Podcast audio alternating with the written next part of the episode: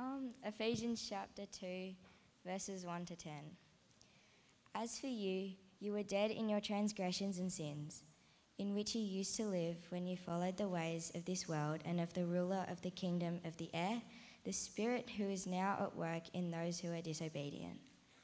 All of us also lived among them at one time, gratifying the cravings of our flesh and following its desires and thoughts. Like the rest, we were by nature deserving of wrath. But because of his great love for us, God, who is rich in mercy, made us alive with Christ, even when we were dead in transgressions. It is by grace you have been saved. And God raised us up with Christ and seated us with him in the heavenly realms in Christ Jesus, in order that in the coming ages he might show the incomparable rich, riches of his grace expressed in his kindness to us in Christ Jesus. For it is by grace you have been saved, through faith. And this is not from ourselves, it is the gift of God, not by works, so that no one can boast. For we are God's handiwork, created in Christ Jesus to do good works, which God prepared in advance for us to do.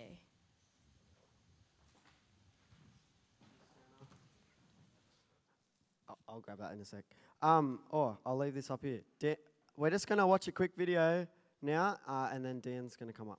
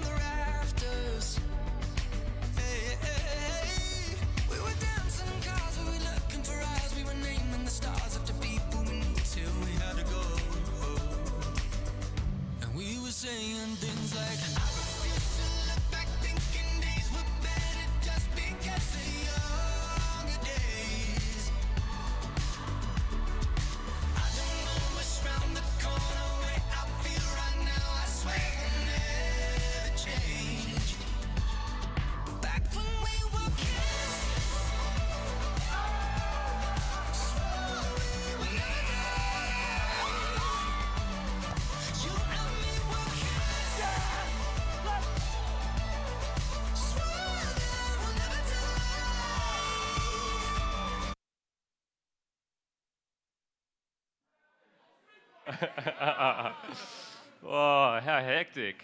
How's the little dude with the nunchucks? Incredible. So good. Uh, humans, humans are massively impressive, aren't they? We can do some pretty amazing things when we put our minds to it. Um, can you imagine how much practice would have gone into uh, wielding nunchucks like that and not doing a Dan Ford and smashing all your front teeth? Or how much practice that chick has done with a whip in order to whip out one single little Jenga block. Obviously, there were some flukes, like the final, that, that lobbing the basketball at halfway. But so much practice would have gone into so much of that stuff. Um, the Jenga blocks gets me. I, oh, so crazy. How good is she with the whip? Like, like a boss. Humans are pretty amazing at stuff. And when we put our minds to it, there, it seems like there's almost nothing we can't overcome. Do you know we, we put a man on the moon six decades before we had the internet? Isn't that crazy? Humans are incredible, but there is one massive challenge that we cannot overcome sin. What we heard last night sin has got us beat. Humans have pretty much tried everything. We've practiced as, you know, everything we can to try and beat sin. We've, we've tried all we can. We've tried following the rules, but that doesn't stop the fact that we're still sinful. So we just keep giving in to our sin. We've tried being religious. You know, it's weird that in Australia, lots of people aren't religious. Most people on the world are religious and they practice like laws and rituals and they don't eat certain foods. But none of that stops, can't, can't overcome the fact that you're still a sinner. None of that stuff works at all. It doesn't, nothing we do, nothing we try can overcome or beat the fact that you and I are all utterly, totally sinful. We've rebelled against God, we've broken His holy laws, and now every single one of us stands before God justly deserving His punishment. What we deserve is to be punished forever. And so, what is the answer? How can we overcome sin? How can we beat sin? How can we beat this challenge? Well, I hope you really want to know the answer. I hope after last night's talk, someone called it a cliffhanger. I, hope you're feeling like I need to know the answer to this question. Uh, because this is a massive problem, and I know that there are some people in this room who haven't been forgiven for their sin, which means that where you currently stand is ready to cop the punishment for your sin from God. And so, what is the answer? How can sinners like you and me overcome this sin problem? Well, that's what we're going to wrestle with tonight. And here's the first part of the answer How can we overcome sin? First thing, you can't. You need to be rescued by God's grace. Like someone who's stuck by themselves alone in the middle of the ocean and drowning, what do they need? The only thing they need is to be rescued. That's us. And we're going to dig into this together from Ephesians chapter 2. Have a look with me at Ephesians chapter 2, 2, verse 1. And listen to how utterly hopeless our situation is. You've got to hear the bad news before we hear the good news. You've got to go into the darkness before we hear the light. Hear our situation again. Verse 1 As for you, you were dead in your transgressions and sins in which you used to live. Sin has got us totally beat. It's got us so totally beat that it's as if we are dead in our sins. Now, let me ask you this um, Would you ever ask a dead person to do anything for you? Would you ask a dead person to practice using a whip until they can whip out a single Jenga block from a thing? Some of you like are going to put your hand up because you're silly. But no, you would never do that. Dead people can't do stuff. Dead people can't do anything. They can't overcome any challenge whatsoever. And so, how could people who are dead in their sin ever beat their sin? There is no way they can do that. The only thing people who are dead in sin can do is just keep being dead in sin. Have a look at verse 3 with me now. All of us also lived among them at one time, gratifying the cravings of our flesh and following its desires and thoughts. All people dead in sin could do is gratify our sinful passions and cravings and thoughts. That's all we can do. We can, all we can do is just keep being a dead in sin person. And so, what we need, we need to be rescued. What we need is God to step in and rescue us. And that's exactly what He does. Have a look at verse 4. But because of His great love for us, God, who is rich in mercy, made us alive with Christ even when we were dead in transgressions and sins. This is what we've been saying has been coming this last day. This is the best news in the world. It's the fact that although we're dead in our sins, God is gracious to us and steps in and rescues us, showing us grace and mercy. And I want to focus on those two words together with us grace and mercy. Do you see them there? They're in verse 4 and 5. Verse 4 because of his great love for us, God, who is rich in mercy. Verse 5 He made us alive even when we we're dead in our transgressions. It is by grace you have been saved. Mercy and grace. Let me explain these words to you. And I, to do this, I'm going to need a volunteer. I, yep, Sam. You're sitting nice and close, and I know your name.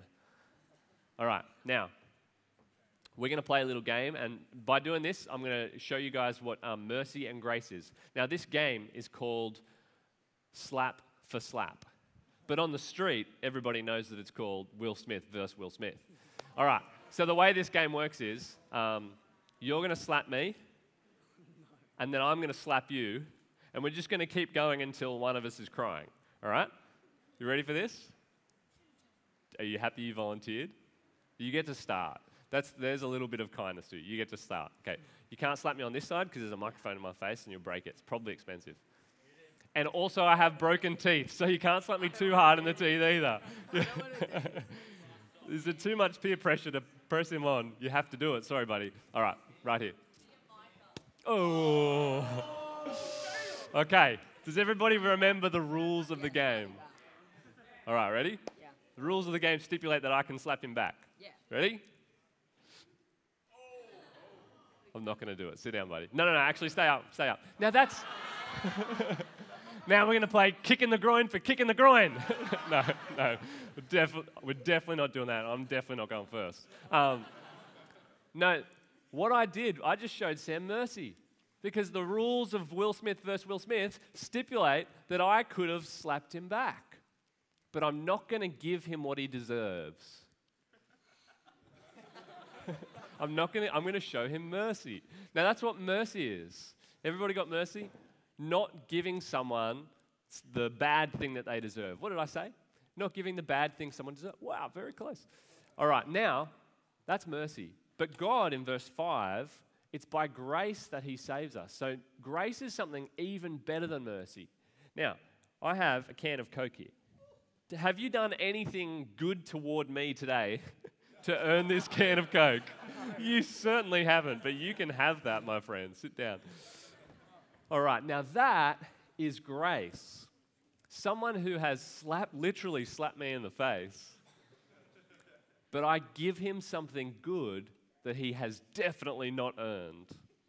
That's what grace is. That's why so many people, we've got Gracie up emceeing. That's why so many people are called grace, because grace is, is the most beautiful thing that you could think of. It's giving somebody a good thing, even though they don't deserve it. What, I, what have I called it? It's undeserved generosity, it's unearned kindness and favor, mercy and grace.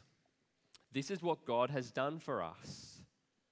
We have been those who have utterly rebelled against our Creator. We should have, we should have known Him, we should have worshipped and served Him. Do you remember? But what have we done? We've rebelled against who He is, we've rebelled against worshipping, we've rebelled against serving Him. We don't love Him.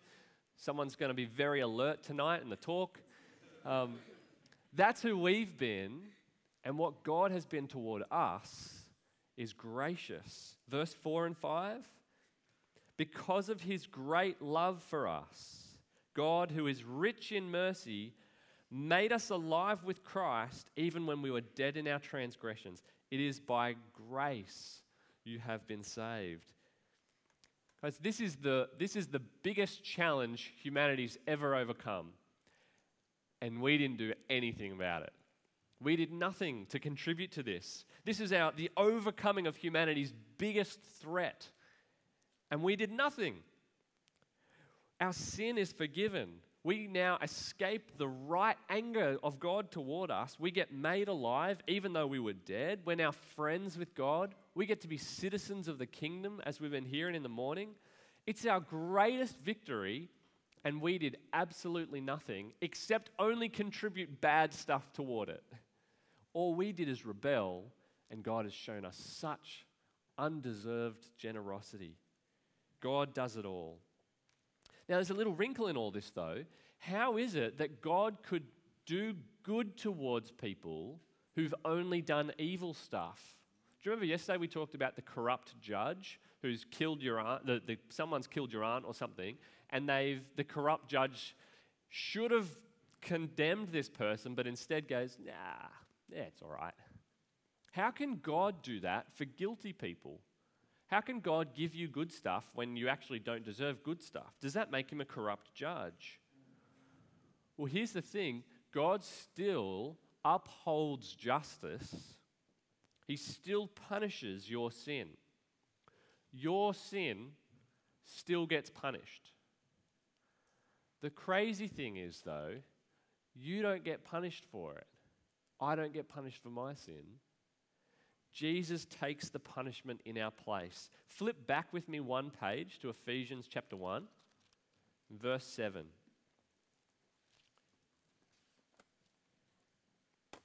In him, Jesus, we have redemption through his blood, the forgiveness of sins, in accordance with the riches of God's grace. We have the forgiveness of sins through Jesus' blood. Now, when did Jesus shed his blood? When he died on a cross, bleeding on a cross, paying the punishment, our penalty for sin, taking our punishment in our place. Because when Jesus dies on a cross, it's not just a random dying, like he could have died in his sleep one night, or he could have got bitten by a funnel web and he died, and it's like, oh, that was a shame he died. He dies a very particular death. He dies bleeding on a cross because God is punishing him for yours and my sin. All of God's just anger is poured out on Jesus instead. Now, this is so important for us to get. I've got a story for us back from back in 1993. Wow, I was alive. Can you believe it? Let me tell you the story of John and Debbie Ford, no relation to me. John and Debbie Ford were driving on their honeymoon in Byron Bay, and they'd been married for 15 days or something like this, and they're swimming together as you do in Byron Bay. And John sees a massive great white shark swimming toward them, swimming right toward Debbie first.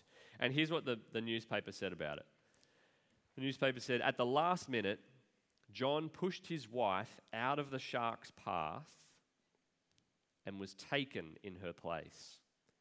His heroic gesture, gesture cost him his life, but enthralled the nation as Australia mourned the death of a man they never knew.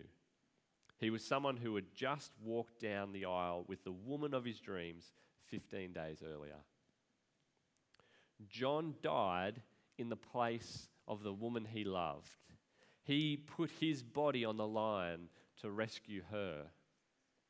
Now, that's an incredible sacrifice, isn't it? And doesn't that, um, doesn't that do something in you when you hear someone doing something heroic like that, giving themselves for someone else? Um, that's, what, that's how all good movies end, with the hero heroically laying down their life. And it does something to us because we know that, wow, this is such an incredible display of love to do that, to die for someone that you love. But here's the insane thing about Jesus doing this for us Jesus didn't die for a beautiful bride who really loved him. Jesus died for us when we were rebels, when we were sinners. We were hostile toward him, and he came to die for us. Jesus died in the place of his enemies, but God still had such incredible love for us that he loved us when we didn't love him and sent his son to die for us that we might be forgiven. What an incredible act of kindness, an act of grace towards us in Christ, that he would rescue us like this when we had no hope of doing it ourselves. See, sin is like this thick mud that you're stuck in. And, it's, and the rain's coming down, and so the mud's getting thicker and slimier, and you're sinking. And you can't do anything to get out yourself. You're stuck in it, and you're entrenched, and you're drowning. But God rescues us out of that. He gives His Son to drown in the mud ourselves, and Jesus pushes us out of the mud. Jesus dives in at the cost of himself, but he saves us. Now, listen to this from Romans chapter 6. You don't have to flick there, but listen to this one. The wages of sin is death, but the gift of God is eternal life in Christ Jesus our Lord. Our salvation from sin, it's entirely a gift. It's a gift from God to us. We can't beat sin. But man, God can and God has in Jesus. What an incredible gift. Can you guys still hear me? Yeah, I feel like I need to yell now for you to be able to hear me, but I guess that's not the case. Yeah, cool. All right. Well, I got a question for you. This is a gift that God offers us. He says, I've given my son for you. He's died so that you could be forgiven. This is a gift. The wages of sin was death, but the gift of God is forgiveness. Now, so here's my question for you How do you receive a gift? When someone offers you a gift, what do you do? Because it's not just like Jesus died on a cross and now automatically everyone in the world is forgiven of their sins, no matter how they treat God or continue to think about Jesus. On Christmas morning, when your parent you know, picks up one of the presents from the tree, how do you get that gift from them? They hold it out to you, and what do you do? You reach out and you take hold of the gift by your hands. Well, God says to us, I've got a gift for you the forgiveness of your sins. How do you receive that gift? Well, you take hold of it not with your hands, but by faith. Have a look at verse 8 with me. Ephesians 2, verse 8. For it is by grace you have been saved through faith. We receive this gift of, of God through faith. Now, I reckon faith is a word that lots of us get wrong. Uh, lots of people think faith is just kind of wishful thinking. And so um, uh, you, might, you might hear people talking about, um, how do you think you're going to go in the footy match today? And the guy says, oh, you know, man, we just got to have faith. Have you heard that line before? That's not what the Bible means by faith, just kind of wishful thinking and hoping everything's going to be fine. Faith isn't wishful thinking or a positive attitude. Faith just means trust. When you guys all sat down in your chairs tonight, you displayed faith in your chairs. You trusted, you faithed that this chair wasn't going to break and just plop your butt on the ground. You expressed faith in the chair. Let me give you another example. Um, the vaccine during COVID. Now, I don't care if you got the vaccine or not, by the way, just heads up. Um, but so lots of people got this vaccine. Um, why did they? Well, because they heard some guy on the screen saying that this was going to be a helpful thing to do. And we watched the guy on the screen and we went, well, he's wearing a white lab coat. He's probably trustworthy. And so we had faith in that person. And so we got the vaccine. We trusted in him. We faithed in the government and, and whatnot. Now, um, lots of people didn't as well, though. Why didn't they? Because they heard that guy on the screen chatting and they went, yeah, no, I don't trust this bloke. And so they didn't have faith. What faith is, is trust. And so those who did have faith, they reached out and took hold of the vaccine. They took that thing that was on offer. Now, again, I don't care about vaccine, whatever. God offers us all a gift of forgiveness. And the way you receive this, this gift of forgiveness is by putting your faith, your trust in Jesus trusting Him to be the person who rescues you by His death. Just like a, a kid at Christmas who gets handed a gift from their parent and they reach out and they take hold of it. Well, God says to you, You are a sinner. I'm going to punish you for your sin if you don't believe in my son. And so, trust in my son. He's died for you. He took the punishment. Put your trust in him to be your rescuer. And what we do is we trust God at His word. We trust Jesus to be the one who is our rescuer. We reach out and we take this gift by faith. Now, we're going to keep talking about that, and there's more to say on it in just a moment. But before we do, there's something else we need to understand about ourselves, which is going to show us why that tonight's talk is called Irresistible Grace. And here it is. So here's kind of point number two, big point number two. By yourself, you will never put your trust in Jesus. You cannot. You will not. You will always resist this gift that God has on offer. God holds this gift of forgiveness out to you like a present, and He says, Take hold of this, be forgiven. And left to ourselves, we say, we push it away and we say, No, thank you very much. Now that seems crazy, right? Why would anyone ever push away a gift that's so incredible? Why would anyone not want forgiveness? This seems crazy. Why wouldn't we do that? Because we're sinners. And what do sinners do? What does it mean to sin? It means to rebel. And so God speaks to us and says, Put your trust in my son so that you might be forgiven. And we, we rebel. We say no. That's what we do because we're sinful to the core. Left to ourselves, we'll even rebel against an offer of grace. That's who we are. That's what we're like. This is what we do. We say no to God. Now, listen very carefully to this, guys. Um, people who are dead in sin cannot put their faith in God. We will always, left to ourselves, resist His grace and say, No, thank you. You know, you wouldn't expect a dead person to be able to whip out a single Jenga block. Dead people can't do stuff.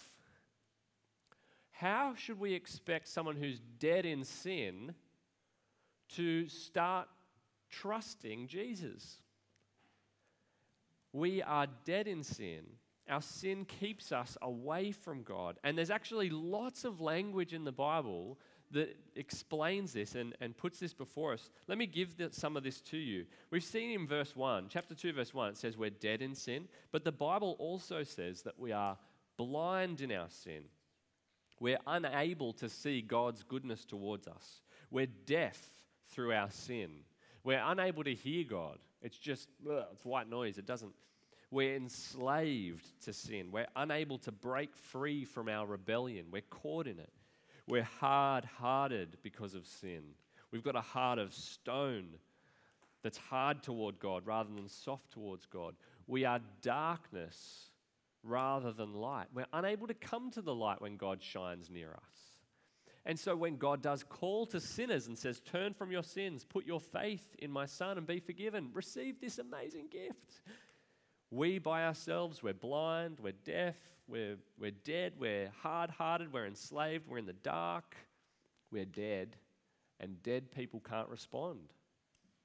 We're unable to respond. We won't respond. We will always refuse and resist God's grace.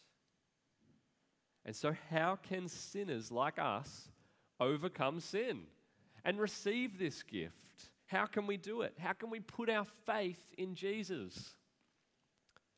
The only way we can do it is by God giving us faith, giving us trust in Jesus. This is our third point for tonight. God gives us faith. Have a look at verse 8 again. For it is by grace you have been saved through faith, and this is not from yourselves, it is a gift of God. Now, when he says there, Paul says, This is not from yourselves, it's a gift. What's the gift? Well, obviously, grace is a gift. Um, that's what grace is. But the gift here is the gift of faith. And this, your faith, is not from yourselves, he says. Now, let me try and say this as clearly as I possibly can. And I think for many of you, this will be the thing that is most radically different and new for you tonight. If you have faith in Jesus, God gave you your faith. If you are a Christian, it's because God made you a Christian. Because all of us were dead in our sins, and we needed our sin to be overcome so we could respond rightly to God. But only God can do that. And so, God, in His incredible generosity to us, made us alive spiritually, giving us the gift of faith so that we could trust in Jesus. And this is exactly what verse 4 and 5 says. Because of his great love for us, God, who is rich in mercy, made us alive with Christ, even when we were dead in our transgressions. It is by grace you have been saved. God makes us alive, He gives us faith so that we can respond rightly to Jesus. This is why this is called irresistible grace. Because what God does is He takes people who are blind and deaf and hard hearted and in the dark, who always resist Him, and He overcomes our resistance. He makes those who are dead alive. And so we no longer run away from God and resist His offer of, of grace to us. We reach out and see it for the incredible gift of grace that it is. He makes us alive again and makes this offer irresistible. Like the tastiest burger you've ever seen in your life that you can't help but just, nom, nom, nom, give me that thing. God, He holds out to us, He opens our eyes to the incredible thing this is, and we reach out gladly and joyfully and with heaps of keenness because we see how good it is, this gift that He's offering us. Like the Christmas present held out to you that you can't help but just reach out and take hold of. And so now, having been made alive, we reach out. Guys, you've got to hear this. If you've done that, if you've put your faith in Jesus, God did that. God did that in you. He did that work in you. He made you alive. He overcame your hard heart. He put you gave you faith so that you could reach out and be forgiven.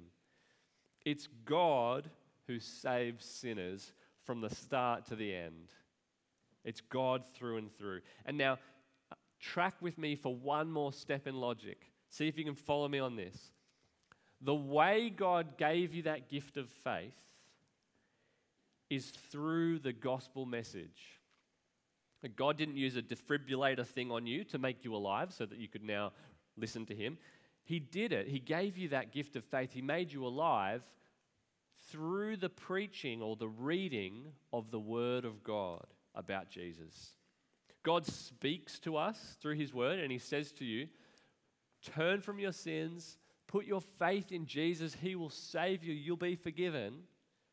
And by that very offer, God made us alive so that we could see Him for who He is and put our faith in Jesus. And there's no better illustration for this than the raising of Lazarus. Do you remember Lazarus? We looked at this last term.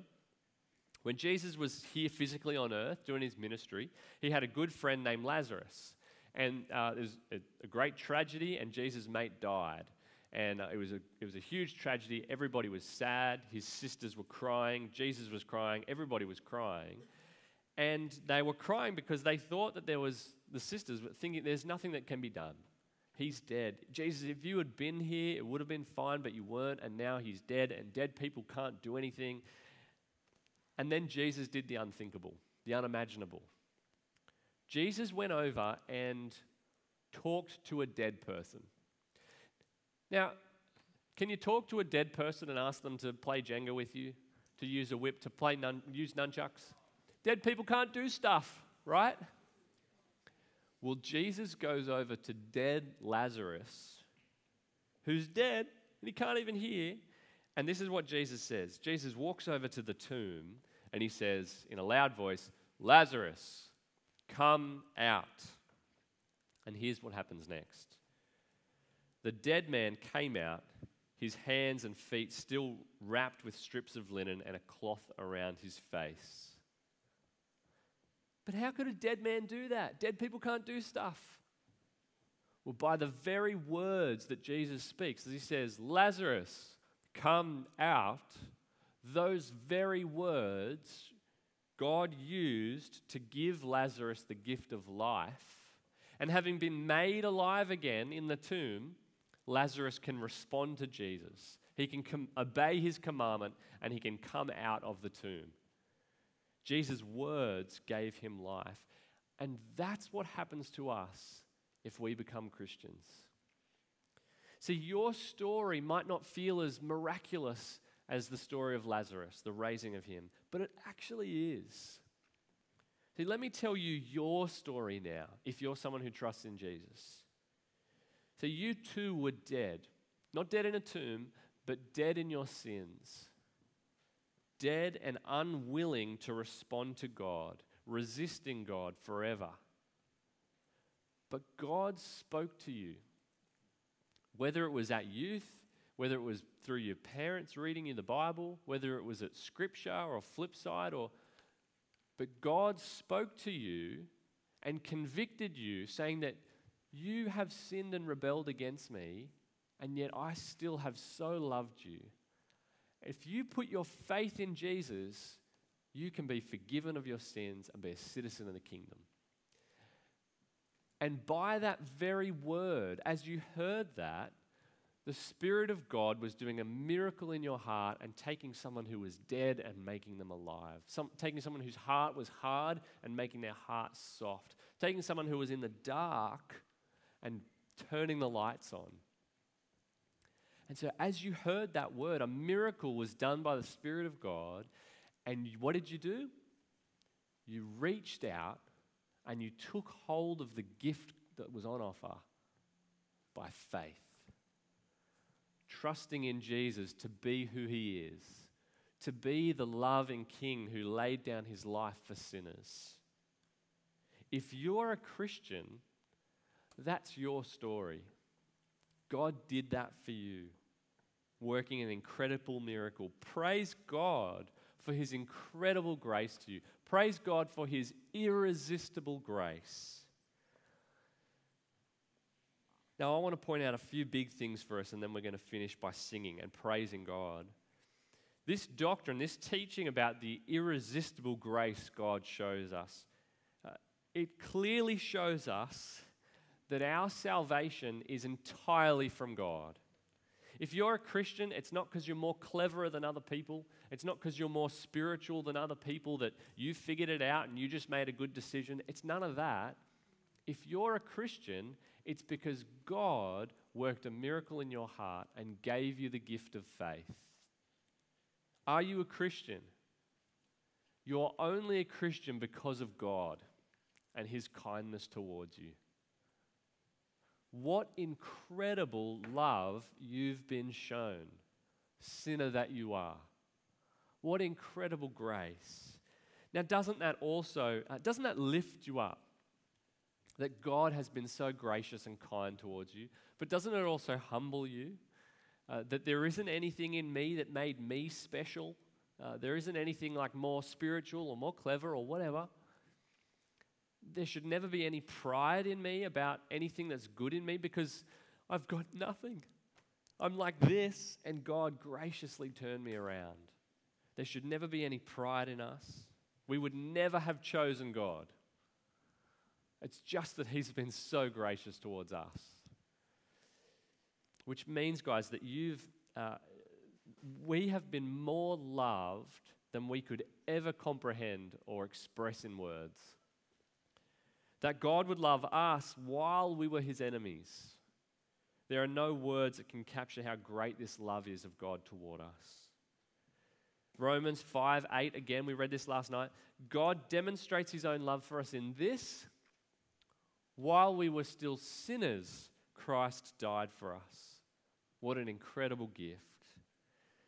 Guys, my prayer for you and in the whole lead up to this and this week is that um, even right now, the Spirit of God is filling your heart with thanksgiving and even using these words to make some of you alive right now.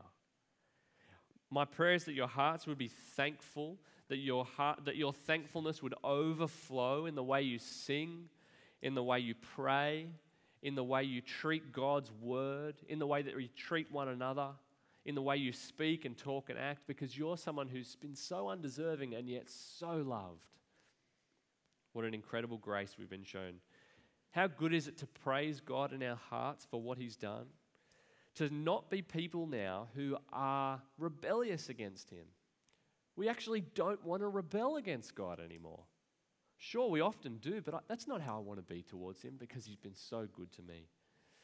Now, in a second, we're going to be able to sing. We're going to be able to lift our voices and confess together that it's, it's not yet not I, but it's, it's Christ in me who has given me faith. And I want to do that. But finally, I want a quick word to people who've not yet put their trust in Jesus.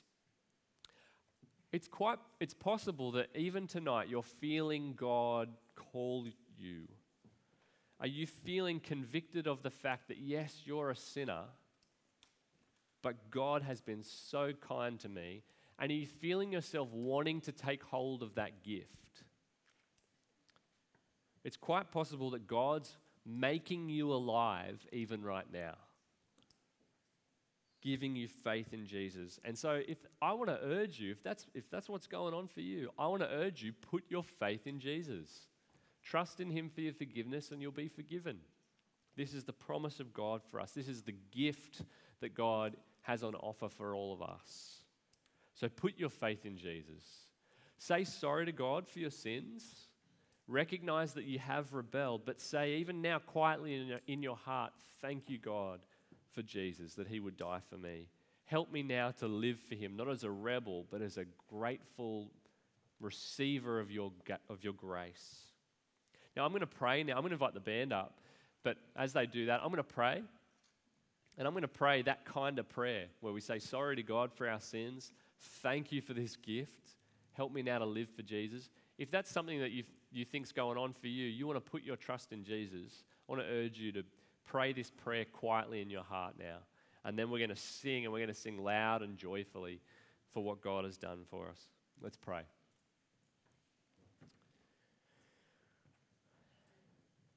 Almighty God, you are our creator. You are the one who has made us to know you, that we are rebels.